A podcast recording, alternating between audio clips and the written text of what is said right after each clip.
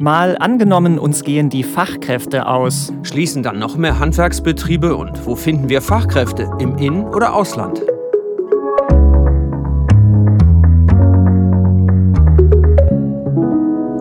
Hallo, ich bin Markus Sambale. Und ich heiße Justus Kliss und wir beide arbeiten ja hier im ARD Hauptstadtstudio in Berlin und wir schauen uns im Tagesschau-Podcast ja immer eine Idee für die Zukunft an und spielen die durch. Schön, dass ihr wieder dabei seid. Idee für die Zukunft hast du ja gerade gesagt, Justus, zugegeben. Heute gucken wir gar nicht so weit in die Zukunft. Das stimmt, dass Fachkräfte fehlen, Arbeitskräfte ja überhaupt. Das erleben wir jetzt schon zum Beispiel am Flughafen. Da gibt es zu wenig Leute bei der Sicherheitskontrolle und bei der Abfertigung. Mhm. Und da bilden sich halt lange Warteschlangen oder Handwerkertermine kriegt man ja auch erst in Wochen oder Monaten. Und wenn sich das noch weiter zuspitzt, dann könnte sich die Tagesschau in der Zukunft vielleicht mal so anhören. Die Zahl der Wohnungsbrände in Deutschland ist stark gestiegen. Der Deutsche Feuerwehrverband sieht als Ursache den Fachkräftemangel. Da Heizungsinstallateure oder Elektriker fehlen, würden Wartungsarbeiten und Reparaturen oft in Unkenntnis der Gefahren von Laien ausgeführt. Wegen des gestiegenen Risikos kündigten Versicherungsunternehmen an, ihre Prämien zu erhöhen. Mehr Brände und vielleicht auch Unfälle, weil es zu wenige Handwerker gibt. In die Richtung hatte ich ja vorher noch gar nicht gedacht. Ja, viele Unfälle passieren ja sowieso im Haushalt. Aber wenn da jetzt Laien anstelle von Fachkräften zum Beispiel an der Gastherme schrauben oder die Elektrik verkabeln, dann wird es gefährlich. Das klingt plausibel. Wir reden über Fachkräfte. Darüber reden wir heute ziemlich viel. Aber wen meinen wir damit eigentlich genau? Ja, nun, es geht um Jobs, für die man eine Berufsausbildung braucht. Also klassisch äh, Lehre oder und Berufsschule und auch ein Studium. Und von diesen Fachkräften gibt es in Deutschland immer weniger. Das hat was damit zu tun, dass die Bevölkerung bei uns immer älter wird und viele, die jetzt noch arbeiten, bald in Rente gehen. Das sind die sogenannten Babyboomer, also die Jahrgänge, in denen es besonders viele Geburten gab. Also das sind die 1950er und 1960er Jahrgänge. Und von denen kommen immer mehr ins Rentenalter. Und wir haben jetzt ein echtes Problem. Expertinnen und Experten haben mal für das Jahr 2060 durchgerechnet, was das heißt, wenn es mit der Bevölkerungsentwicklung einfach so weitergeht wie bisher. Dann gäbe es im Jahr 2060 ein Drittel weniger Menschen in dem Alter, die arbeiten können. Markus, was heißt das in konkreten Zahlen? Also im Moment gibt es 47 Millionen Menschen im arbeitsfähigen Alter, aber im Jahr 2060 wären es dann nur noch 31 Millionen. Also statt 47 nur noch 31 Millionen. Das ist ein Extremszenario, hypothetisch, wenn niemand ein- oder auswandern würde, berechnet vom Institut für Arbeitsmarkt und Berufsforschung. Aber so wird es nicht kommen. Trotzdem, diese Dimension macht es ziemlich deutlich. Ja, und einer, der das jetzt schon zu spüren bekommt, ist Helmut Hirt. Der ist seit 30 Jahren Handwerksmeister, hat eine Heizungs- und Sanitärfirma. Den habe ich getroffen und ich habe ihn zunächst gefragt, wann er das letzte Mal selber einen Handwerker gebraucht hat. Vor zwei Monaten, wo meine Tochter aus dem Ausland zurückkam, habe ich die Wohnung saniert. Und zwar im Bereich Heizung Sanitär. Allerdings bräuchte ich dann noch einen Fliesenleger und einen Elektriker. Da war es mir so ja schwierig, innerhalb von 14 Tagen jemanden zu bekommen aus dem eigenen Bereich, wo wir schon jahrelang zusammenarbeiten. Aber es fehlt den Jungs einfach an Kapazität. Was bedeutet der Fachkräftemangel für Ihre eigene Firma? Ja, dass es keinen Nachfolger gibt. Also ich habe bei mir selber im Unternehmen einen 67-Jährigen, der ist bei mir noch beschäftigt, schon seit über 15 Jahren. Und einen 70-Jähriger, der war 20 Jahre bei mir beschäftigt. Der geht jetzt allerdings dann wirklich in Rente. Unser Szenario mal angenommen, die Fachkräfte bleiben weg, auf Ihre Branche übertragen. Wie sieht denn dann die Zukunft aus? Die Zukunft sieht aus, dass man wesentlich länger auf die Handwerker warten muss. Wahrscheinlich erfahrungsgemäß zwei bis drei Monate oder noch länger länger oder also noch länger auf Handwerker warten. Das wäre aber wohl nur eine Folge des Fachkräftemangels, denn der betrifft natürlich alle Bereiche in unserem Leben. Und das merkt man ja jetzt schon. Also es gibt tatsächlich auch eine Liste der Bundesagentur für Arbeit, da stehen knapp 150 Berufsgruppen drauf, wo dauerhaft Personal fehlt. Und das sind natürlich nicht nur die klassischen Handwerksberufe, sondern auch Bereiche wie Bau, IT, Bäcker, Landwirte, bis hin zur Pflege und Rettungsdienst. Und spätestens da spüren wir, es geht hier nicht irgendwie um Bequemlichkeit, sondern es geht wirklich auch um lebenswichtige Aufgaben. Ja, und die Frage ist, wo kommt der Nachwuchs für all diese Aufgaben her? Die Handwerkskammern zum Beispiel haben ja schon Berufsbezeichnungen geändert, um attraktiver zu werden. Also Gas, Wasser, weiß schon, heißt jetzt Heizung, Sanitär und Klima. Ähm, und die werben auch mit einem Online-Tool für Ausbildung im Handwerk. Aber Handwerksmeister Helmut Hirt hat da noch eine andere Idee. Also ich würde schon sagen, viel geht ja übers Internet, aber ich denke, man muss viel früher anfangen. Ja, man muss früher anfangen. Ich sage mal, ich bin zurzeit eigentlich so weit, dass ich sage, man müsste wieder wie in der DDR. Dass man wieder anfängt im Schulunterricht ab der sechsten Klasse, hieß bei uns Tag der Produktion, einfach mal irgendwo mitzugehen, eine Klasse, dass die mal vier, fünf Stunden mal sehen, wie läuft, ja, damit man das Gefühl für die Arbeit bekommt und weiß, ob man irgendwann mal handwerklich machen möchte oder eben nicht. Also wenn ich mir jetzt vorstelle, ich als Schüler, ob ich da einen Job gefunden hätte, weiß ich jetzt nicht, aber zumindest einen Einblick zu bekommen, welche Berufe es überhaupt gibt, das finde ich nicht schlecht. Ja, finde ich auch. Aber selbst wenn mehr junge Menschen auf die Idee kommen, eine Handwerksausbildung zu machen, zahlenmäßig reicht das am Ende einfach trotzdem nicht, um den Fachkräftemangel in Deutschland insgesamt zu beheben. Stellt sich also die Frage, was könnte man denn zusätzlich machen, um Menschen zu finden für diese offenen Stellen? Von diesen offenen Stellen, da gibt es so viele wie noch nie, nämlich fast zwei Millionen im Moment. Diese Stellen können nicht besetzt werden, weil die passenden und ausgebildeten Leute fehlen. Ja, aber wenn man sich jetzt mal anguckt, wie die sogenannte Erwerbsarbeit in Deutschland verteilt ist, dann ist da eine Sache ziemlich auffällig, nämlich bei dem Anteil, wie viele der Männer und der Frauen einen bezahlten Job haben. Stimmt, denn der Erwerbsanteil, der liegt bei Frauen immer noch deutlich unter dem der Männer.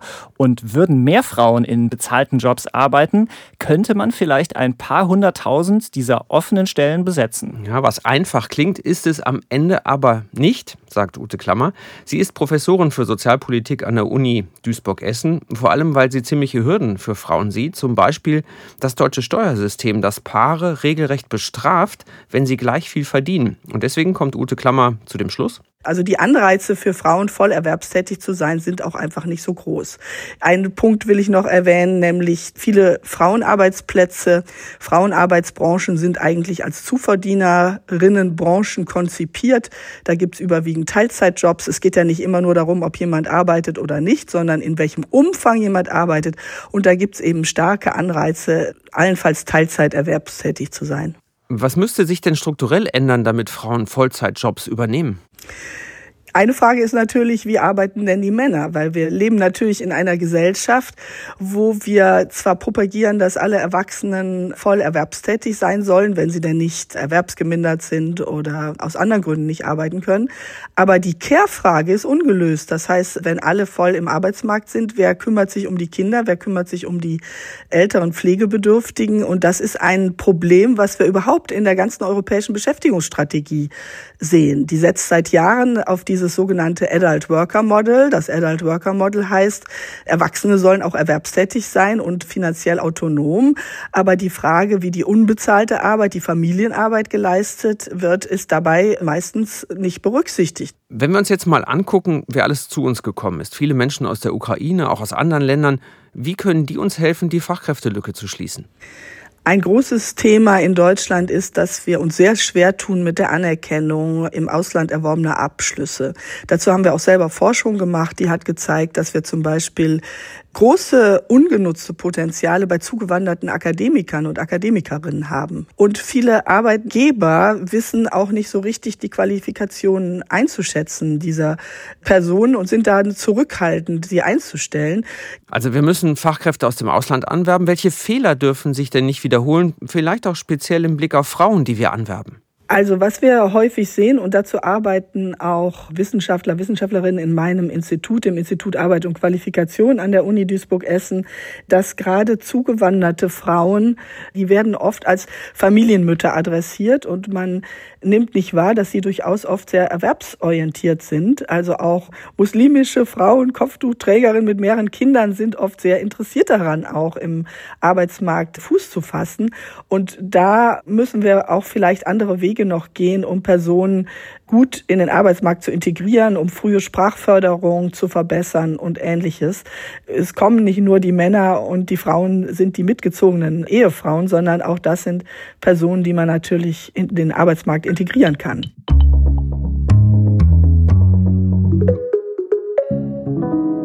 Wir merken also wieder mal, es ist kompliziert. Obwohl schon viele Menschen aus dem Ausland nach Deutschland gekommen sind, gerade in den letzten Jahren, unser Fachkräfteproblem wird damit nicht gelöst. Ja, denn wer nach Deutschland kommt, weil er vor Krieg oder Armut flieht, hat ja nicht zwangsläufig eine gute Ausbildung in der Tasche und gute Sprachkenntnisse. Und bei Geflüchteten ist es auch kompliziert, mit dem Aufenthaltsrecht und der Perspektive in Deutschland zu bleiben und zu arbeiten. Von der Pflege bis zur Gastro brauchen wir aber gut ausgebildetes Personal.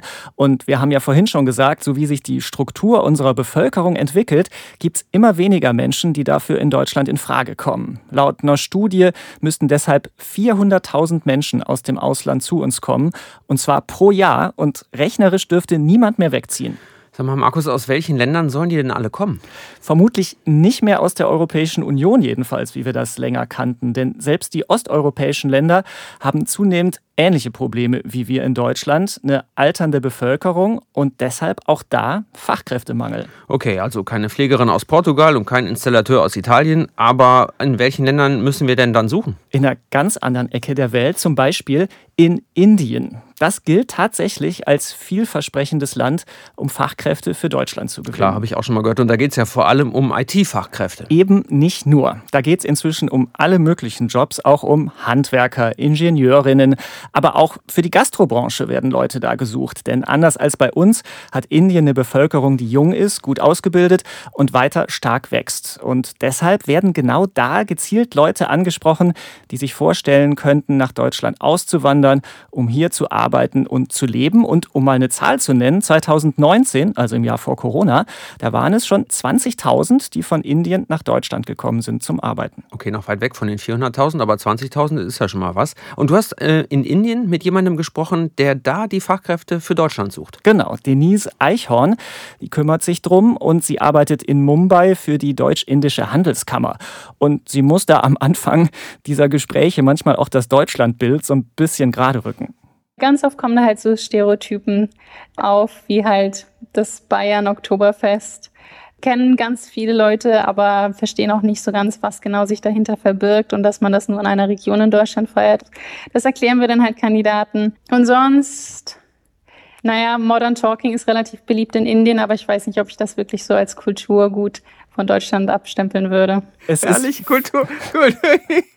es ist faszinierend, dass Modern Talking immer noch so ein Ding ist in manchen Teilen der Welt. Dieter Bohlen und Thomas Anders, ich habe es nochmal nachgucken müssen, die haben vor 40 Jahren als Band angefangen, sich vor fast 20 Jahren als Modern Talking wieder aufgelöst. Es ist echt krass, dass das so lange nachwirkt. Als Aushängeschild für Deutschland. Aber dass viele Menschen in Indien Modern Talking kennen, ist ja vermutlich nicht der Grund, weswegen sie dann auch nach Deutschland kommen wollen. Wohl nicht. Denise Eichhorn die guckt bestimmt nicht auf den Musikgeschmack. Da zählt, ob die Leute die nötige Qualifikation mitbringen kann ein Studium sein oder auch ein anderer Abschluss. Aber selbst wenn sie in Indien passende Leute findet, dann dauert es, bis sie hier in Deutschland sind. Der Prozess ist lang und der Prozess ist sehr bürokratisch. Das sagen wir Kandidaten auch immer gleich am Anfang. In Deutschland zu arbeiten, das ist nichts, was man über Macht machen kann. Da muss man sich wirklich viel Zeit zu nehmen und auch unglaublich viel Bisskraft haben. Also die Anerkennungsverfahren dauern teilweise lange, Visaprozesse dauern teilweise lange. Deutsche Unternehmen sind halt auch nicht so entscheidungsfreudig, wie man es hoffen würde. Die Erwartung, die wir Kandidaten geben, ist sechs Monate von Beginn in Indien, bis man wirklich in Deutschland arbeitet. Und das ist immer noch so ein Best-Case-Szenario. Also realistisch betrachtet, einige Kandidaten, die bei uns in Beratung sind, die sind wirklich zwei, zwei Jahren dabei, es vorzubereiten, in Deutschland arbeiten zu können mit Sprachkurs lernen und so weiter und so fort. Aber wenn die halt geduldig sind, dann haben sie auch gute Chancen in Deutschland. Einmal geht es natürlich um die Chance zu arbeiten, aber ins Ausland zu gehen, hat ja auch wirklich diese ganz grundsätzlichen Dinge wie, was ist das für eine Kultur, wie ist das Wetter da? Spielt es auch eine Rolle? Na klar, das ist super wichtig, dass man Kandidaten vorbereitet, bevor sie nach Deutschland gehen. Also das sind einfache Sachen wie halt das Wetter ist kalt in Deutschland. Wenn man im November in Deutschland ankommt, muss man sich wirklich eine warme Jacke einpacken, bevor man abfliegt. Und halt auch praktische Sachen wie zum Beispiel Mülltrennung ist den Deutschen sehr wichtig. Also, dass die nicht negativ auffallen gegenüber ihren Nachbarn. Und wir machen dann halt gerne Schulungen oder Webinare mit den Kandidaten, dass wir sie vorbereiten, was für Erwartungen sie haben können, wenn sie in Deutschland ankommen, wo sie sich darauf vorbereiten müssen und auch halt kulturell, dass wir sie ein bisschen trainieren, dass sie sensibel sind, dass sie wissen, wie, wie Pünktlichkeit in Deutschland abläuft, was sie erwarten können von Kollegen, wie freundlich die sind oder dass man Kollegen nicht am Wochenende anruft. Halt so einfache Sachen, die für uns in Deutschland selbstverständlich sind, aber die für jemanden, der von außerhalb kommt, vielleicht echt schwierig sind zu verstehen am Anfang. Ist es für die meisten so das Gefühl, ich gehe wirklich weg aus meiner Heimat für immer oder ist bei vielen im Kopf, das ist was auf Zeit? Für viele ist es langfristig, ich gehe weg für immer. Der Aufwand ist groß, wenn man Deutsch lernt. Man braucht da mindestens ein Jahr für. Das lohnt sich nicht, nach Deutschland zu gehen, nur um ein Jahr oder zwei Jahre ein bisschen Erfahrung zu sammeln. Für viele ist es wirklich ein endgültiger Schritt. Und wenn sie ihre Familie mitnehmen, ist es relativ deutlich, dass sie nicht wieder nach Indien zurückkommen wollen. Es ist auf dem Papier natürlich Deutschland ein demokratisches, weltoffenes Land, aber Fakt ist, es gibt natürlich Rassismus, es gibt Diskriminierung, auch Ablehnung gegenüber Zuwanderung. Begegnet Ihnen das als Frage und was sagen Sie dann? Also ich habe es definitiv von Kandidaten gehört, die wissen wollten, wie ist die deutsche Kultur? Ist man offen in Deutschland für Ausländer? Äh, werde ich vielleicht diskriminiert, basierend darauf, wie ich aussehe? Also die Fragen kommen schon. Also einige machen sich da schon Sorgen, wie offen Deutschland ist und wie Deutsche auch ticken. Puh, also nicht so einfach, Leute für Deutschland zu begeistern. Und das liegt ja nicht nur an der schwierigen Sprache. Es ist ja auch nicht überall so, dass Menschen, die aus dem Ausland herkommen, überall mit offenen Armen empfangen werden.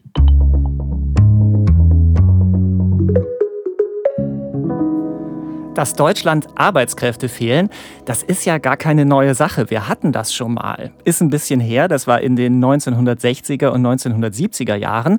Und da wurden ganz gezielt Arbeiter aus Südeuropa angeworben, also zum Beispiel aus Italien, Spanien oder der Türkei.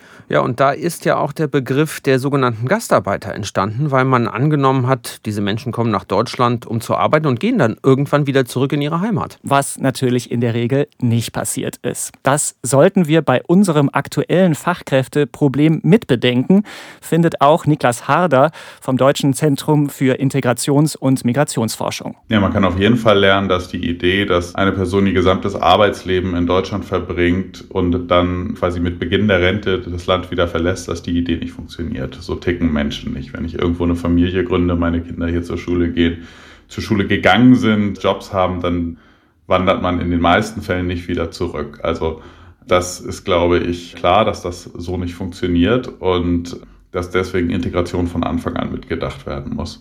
Was man daraus aber vielleicht auch lernen kann, und das sehe ich heute eher, das, also noch stärker das Risiko, hinter diesem Begriff Fachkräftemangel verbirgt sich ja auch, nicht nur, aber auch einfach ein Mangel in Berufen, in denen es zu wenig Arbeitskräfte gibt, weil sie einfach schlecht bezahlt sind, schlechte Arbeitsbedingungen bieten, wenig Aufstiegschancen bieten.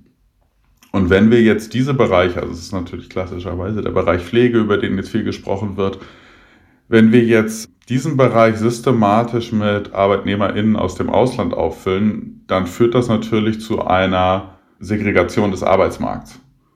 Haben wir quasi gezielt Einwanderung in schlecht bezahlte Jobs mit schlechten Arbeitsbedingungen und wenigen Aufstiegsmöglichkeiten. Und damit haben wir eher noch ein Argument mehr, dass wir gesellschaftlich wichtige Berufe wie in der Pflege insgesamt lieber anständig bezahlen und aufwerten, auch wenn das den Fachkräftemangel in dem Bereich noch nicht behebt. Mhm.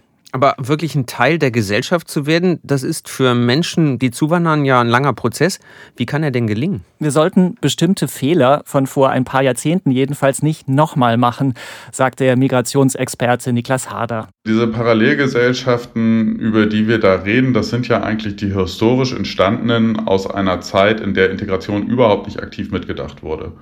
In der es eigentlich quasi sogar staatlich befördert wurde, dass GastarbeiterInnen in eigenen Gastarbeiter in Quartieren leben. Das war ja, könnte man so sagen, eine institutionell geförderte Ghettoisierung oder Community-Bildung oder Deintegration. Können wir jetzt verschiedene Worte für verwenden. Deintegration statt Integration, das Wort hatte ich auch noch nie gehört. Aber Niklas Hader ist eigentlich ganz zuversichtlich, dass wir in Deutschland jetzt dazugelernt haben, dass Integration von Anfang an mitgedacht wird. Also einfach gesagt, dass uns allen bewusst ist, dass die Menschen, die zum Arbeiten herkommen, auch hier bleiben werden und dass wir von Anfang an das Zusammenleben organisieren sollten. Ja, aber es gibt ja auch immer Menschen, die grundsätzlich Vorbehalte gegen Zuwanderung haben. Und das sind ja auch echt äh, extrem emotionale Themen, mhm. gerade auch in Krisenzeiten. Und deshalb muss drüber geredet werden, sagt auch der Migrationsforscher. Ich glaube, es ist eine Illusion zu denken, ohne Migration würden sich alle Deutschen immer an alle Grundrechte halten und wir wären ein fröhliches Land des geltenden Grundgesetzes dass so ein Grundrecht wie, dass die Würde des Menschen unantastbar ist, immer erkämpft werden muss, in jeder Gesellschaft, das muss, glaube ich, klar sein. Und das wäre eine Debatte, die wir auch führen müssten ohne Migration. Jetzt dürfen wir natürlich nicht vergessen, diese Debatte zu führen, aber noch sehe ich nicht das Risiko, dass wir das vergessen. Klar, Demokratie ist immer Arbeit, aber trotzdem bleibt ja da die Frage, wie man Menschen überzeugen kann, dass Zuwanderung notwendig ist. Ja, wahrscheinlich ist das Hauptargument am Ende einfach die Realität, die dann niemand ignorieren kann, meint auch Niklas Hader, der Migrationsexperte. Ich denke, am leichtesten lässt es sich argumentieren, wenn die Menschen die Gründe im Alltag spüren und das ist ja im Moment schon so. Also ich glaube, wenn man sich umhört, sprechen ja schon diverse Firmen und ArbeitgeberInnen über das Problem bei der Personalgewinnung. Wir merken, dass sage ich mal, Service-Einrichtungen, also Restaurants, Fitnessstudios, Schwimmbäder kürzere Öffnungszeiten haben, weil das Personal fehlt. Wenn man sich jetzt einfach die demografische Struktur Deutschlands ansieht, wird das in den nächsten Jahren noch stärker auffallen. Und ich glaube, da liegt das Argument.